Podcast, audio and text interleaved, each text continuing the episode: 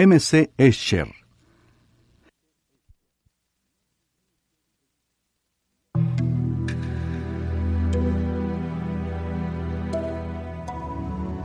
El arte gráfico tuvo un notable auge en el siglo XX.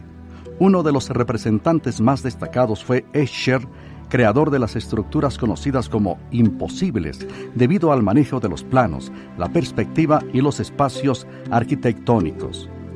Maurits Cornelis Escher nació en Holanda en 1898.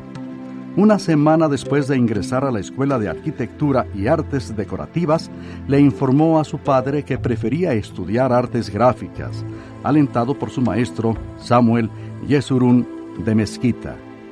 Después de concluir sus estudios, viajó a Italia donde conoció a Jetta Umiker.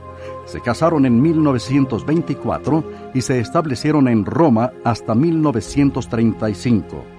Durante esos 11 años, Escher viajó por Italia haciendo dibujos y bocetos que le servirían para sus obras posteriores.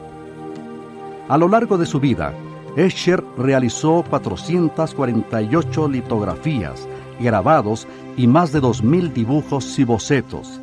Además, ilustró libros, diseñó estampillas postales, tapicería y murales. En 1968 creó su propia fundación para preservar el legado de su trabajo.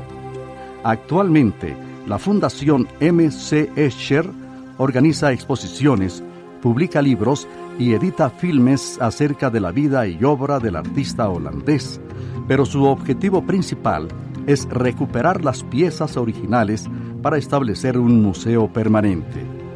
Escher es reconocido en todo el mundo por obras como El dibujo de las escaleras, Ascendiendo y descendiendo, Reptiles y las tres metamorfosis. Maurits Cornelis Escher murió el 27 de marzo de 1972.